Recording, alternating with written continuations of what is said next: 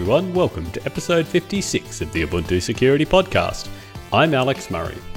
So, this week we'll do our usual roundup of vulnerabilities affecting supported Ubuntu releases. So there's a bunch of different packages here that are affected, including uh, Squid, uh, NSS, again, uh, Firefox, and Samba.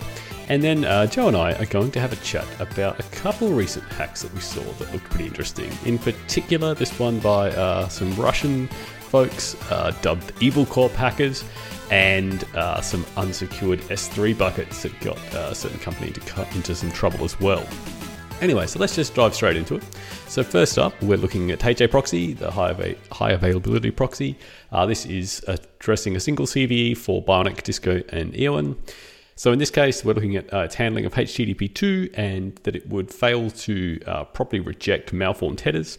In particular, the HTTP2 spec specifies uh, that when you're translating headers, say from HTTP2 to HTTP1, there are certain characters that can be encoded in HTTP2 that are invalid in HTTP1, in particular because HTTP2 headers can be encoded as binary. And so you should be doing things like uh, testing and rejecting like character returns and line feeds and null terminators, that kind of stuff. But it wouldn't do that, and so you could end up then getting invalid uh, headers that were then sent on to HTTP1 hosts. So that was fixed.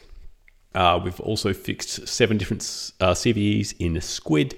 Uh, these affect uh, Xenial, Bionic, Disco, and Eoan. Uh, two of these were around handling of URNs, which is the uniform resource names. Uh, these are globally unique identifiers within a particular namespace, and they're not used very often. Uh, but the kind of thing with this is you could say have a URN, which is URN uh, IETF RFC 2648, let's say, to specify you know the RFC 2648 from the IETF. And the idea is that these then can get translated by Squid into, say, HTTP2 uh, requests internally off to you know another server or something like that. Uh, the problem was that when it would say uh, translate these into HTTP requests, it wouldn't then do the normal access re- control checks that it would do if that was just a standard HTTP request that was to Squid. And so you could then uh, end up accessing restricted resources, so things that weren't allowed, say servers listening on localhost and that kind of thing. Uh, there was also a heap buffer overflow uh, in again the URN uh, handling if say a response that was received in response to a URN request uh, was larger than the supplied buffer.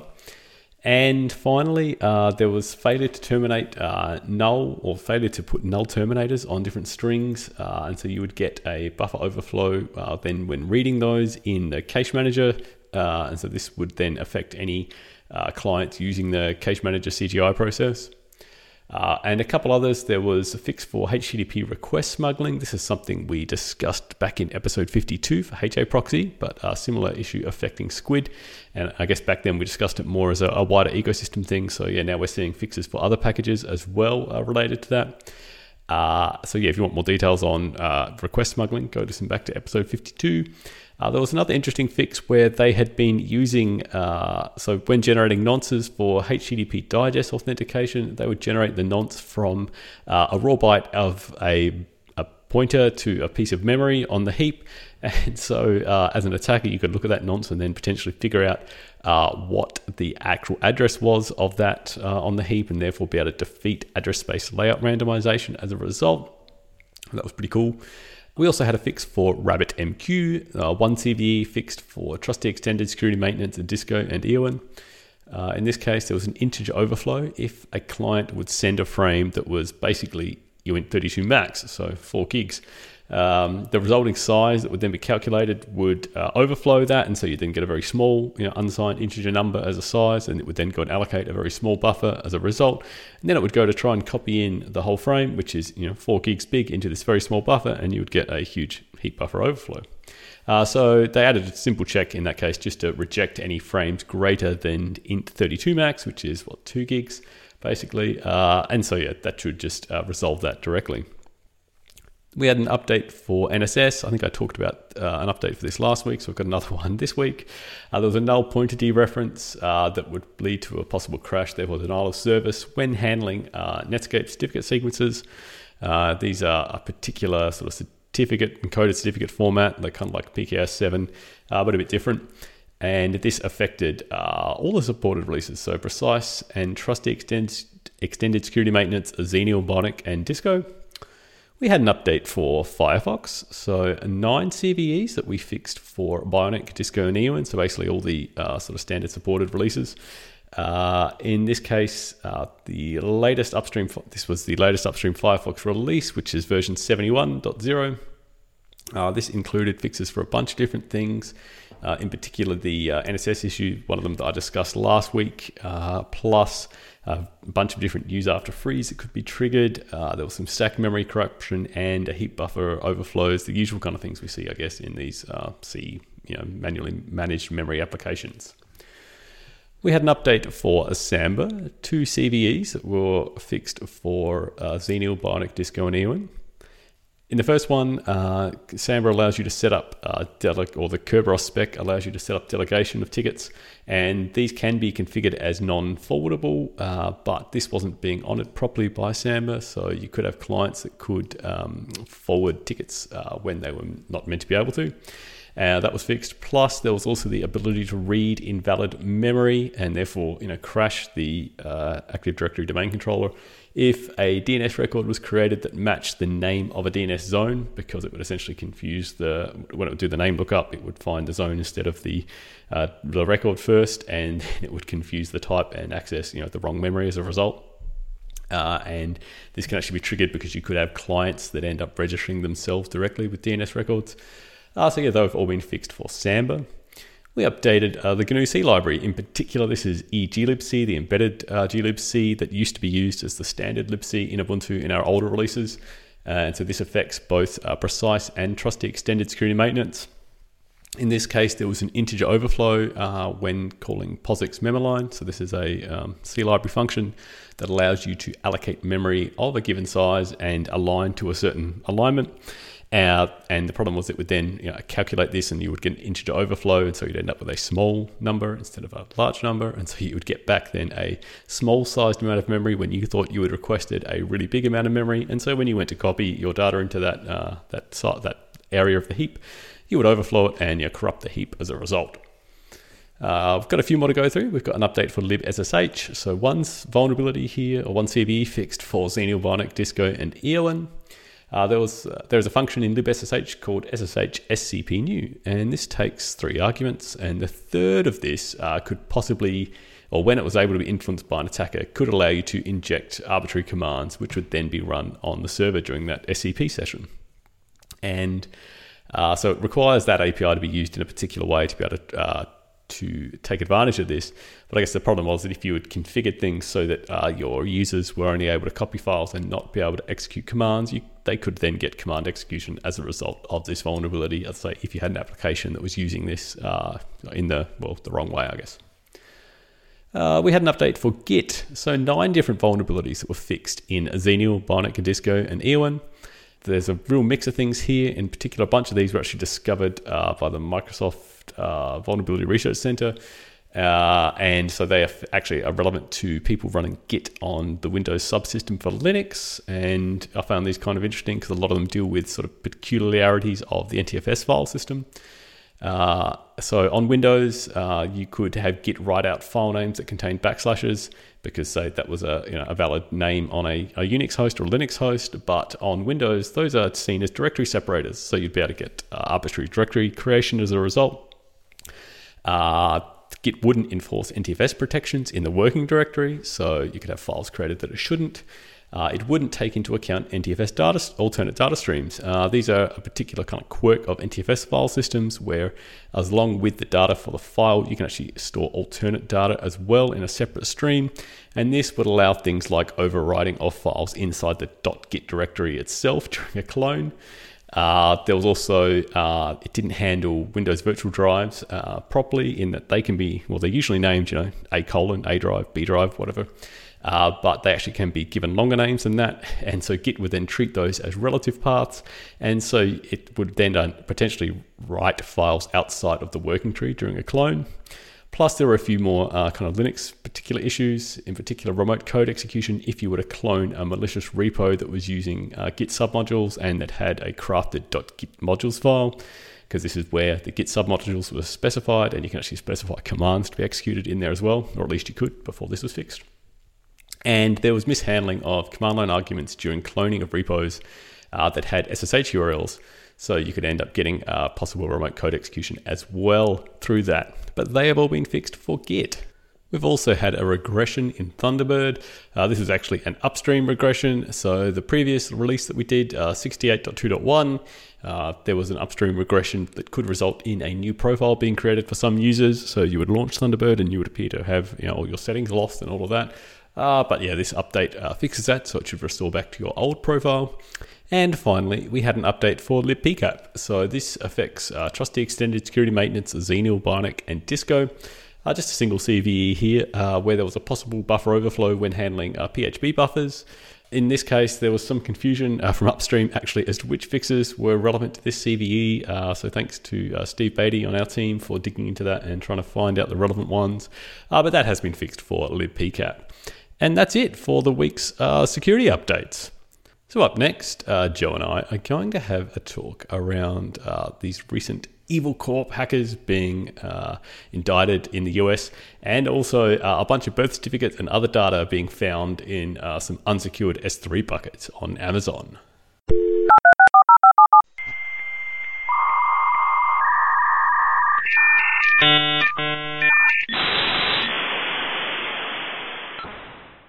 Hey Joe, how's things?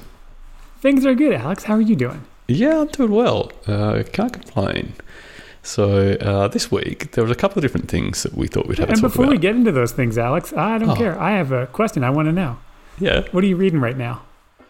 Uh, so I'm not reading anything. Uh, I've been catching up on uh, Mr. Robot. So I Oh, very cool. um, I'd previously watched uh, the first three seasons um, uh, about a year or so ago, and then when I noticed the fourth one was out, I was like, ah, okay. Now I don't remember anything, so I'm going to rewatch it all. So I spent you know a few weeks rewatching the first three seasons, and now I'm Very just good. starting to catch up on the fourth one. So, but I did buy a new book yesterday. Um, I'm trying to think what it was. A new Neal Stephenson book called ah, the name Fall? escapes me now. Yes, it was called Fall. Yeah, but I haven't have you read started. Ream it. Yet? Yeah, I've read his other ones. Yeah.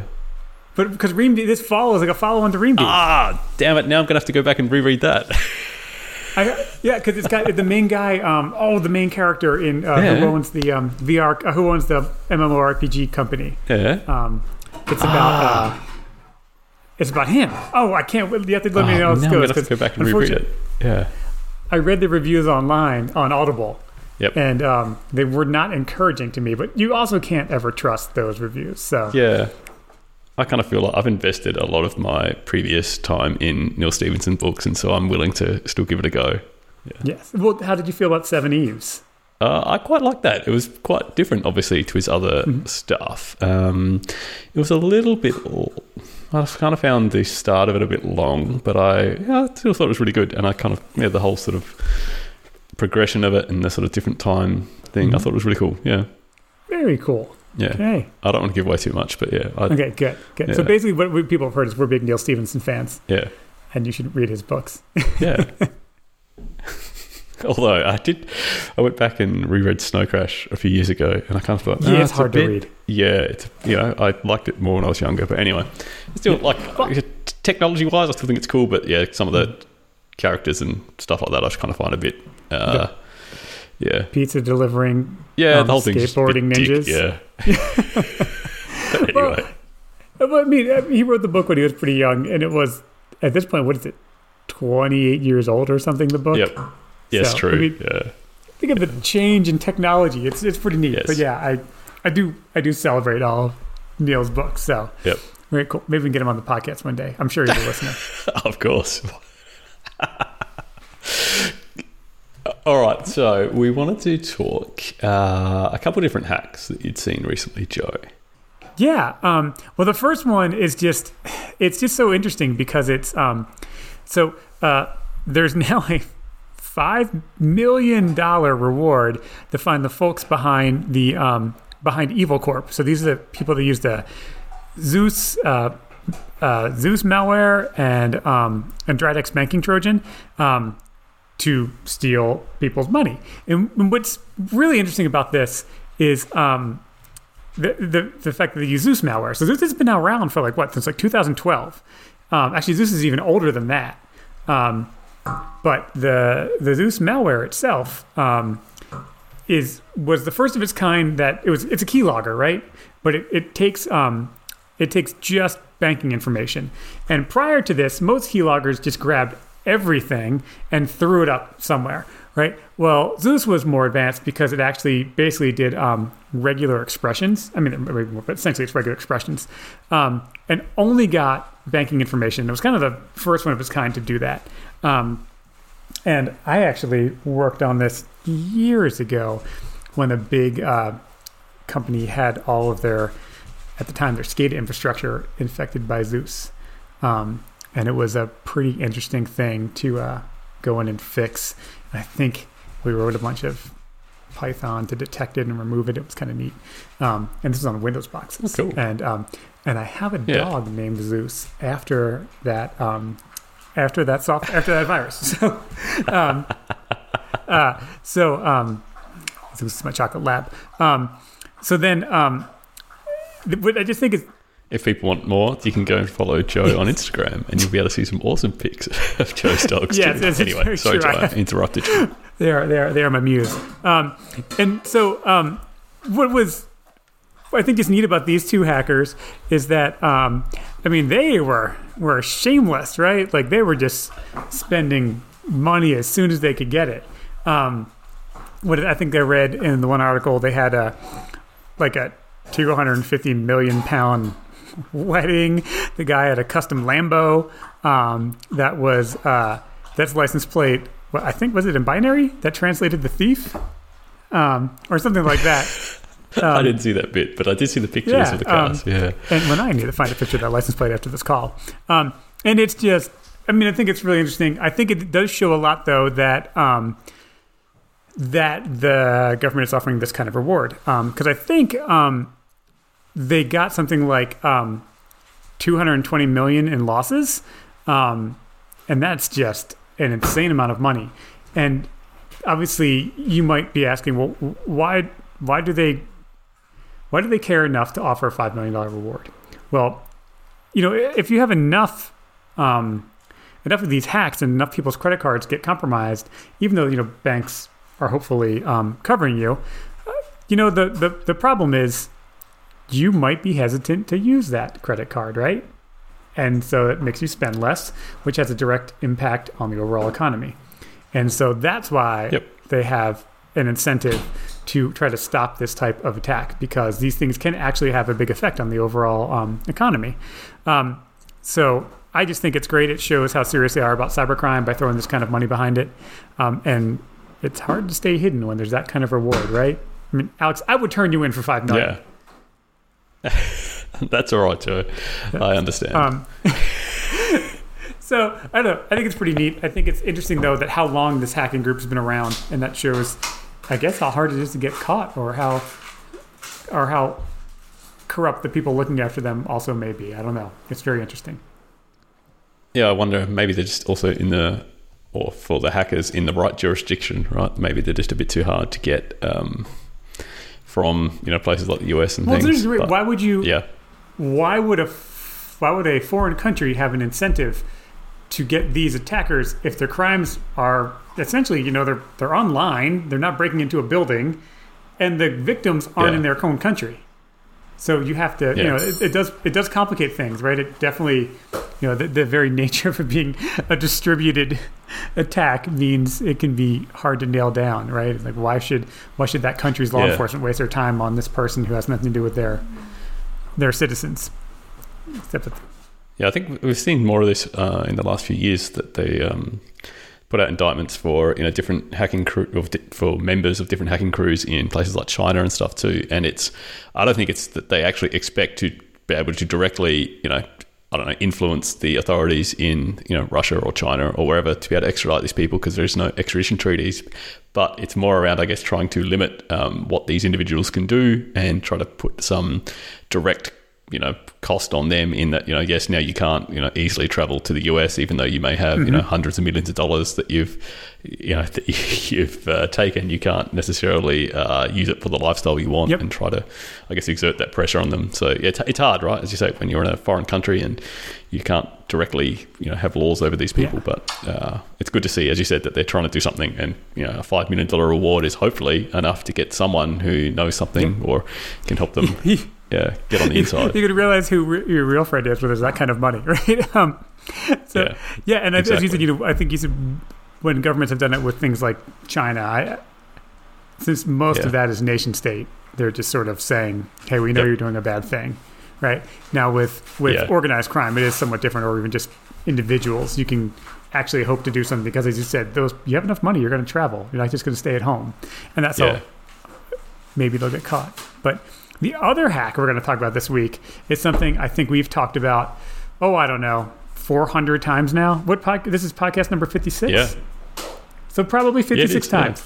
um, uh, Yeah. So there was a um, Amazon S3 bucket that was configured incorrectly. So there is some company that does um, uh, that does online applications for birth certificates, and so there's all sorts of information. A total of like three quarters of a million applications with names, phone numbers, family member, family members, date of birth, etc. Um, all sitting in this bucket, exposed. Um, the the people who found it contacted the company and said, "Hey, can you um, take this down?" You know what they did? No reply. Um, then uh, they're still using it. I guess when this article came out, maybe it's changed, but there were um, nine thousand new applications being added every week, still in the public, right? Um, and I guess Yep. when they the whoever found it contacted um, contacted Amazon, they uh, Amazon said, "Okay, well, we'll talk to them," and it's still there, and um, and maybe because just nobody can get through to whoever's doing this, and it's it's really interesting Wow. because, I mean, it's you have to turn off the default security to make your bucket public, which just Yeah. shows that people don't understand simple troubleshooting. I think we talked about this before, but it's like when you're when something doesn't work on your box, junior people turn off the local firewall, right? Oh, the firewall's breaking. You're Yep. like, how did the firewall break a disk right? No, you know, like it's like I don't know, it's Yeah. the firewall because it's what they don't understand. Um, Yeah. And so, if we have listeners who have things in the cloud, you know, go through and use the built-in security tools that your provider has. Amazon's got something I can't remember what the name of it is off the top of my head right now, but it will actually tell you when you um, launch the application which uh, what the security is on your different buckets, and will tell you if you actually have a public bucket and note it as a um, as a bad thing. And these Yeah. are free tools that are built in. Most um, most clouds have something like this. Um, Amazon's done a really good job at building some of these tools in. So you've got them, use them. If you don't know how to use them, um, Google it. Um, if you're if you are concerned about something you have and you want help from us, maybe we can help if the questions are easy enough.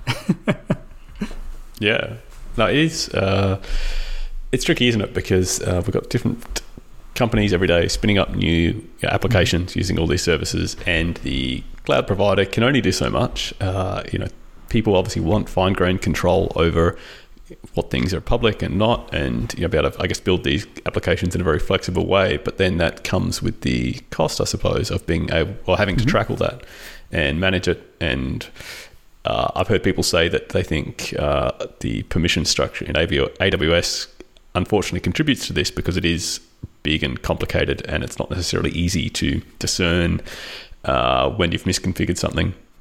But uh, I think it is like you said, you have to go out of your way to do that, and maybe it does come from people being not really familiar when they're first setting these things up. But it, yeah, it really says you need to always, I guess, be reviewing your what you've deployed, how you've configured it. Um, is it still meeting best practice? Well, like, I mean, it kind of equated to with the first time you um, you got on uh, probably what a Solaris box or AIX box way back in the day, and you um and you couldn't get something that work. So what was the first thing you ran?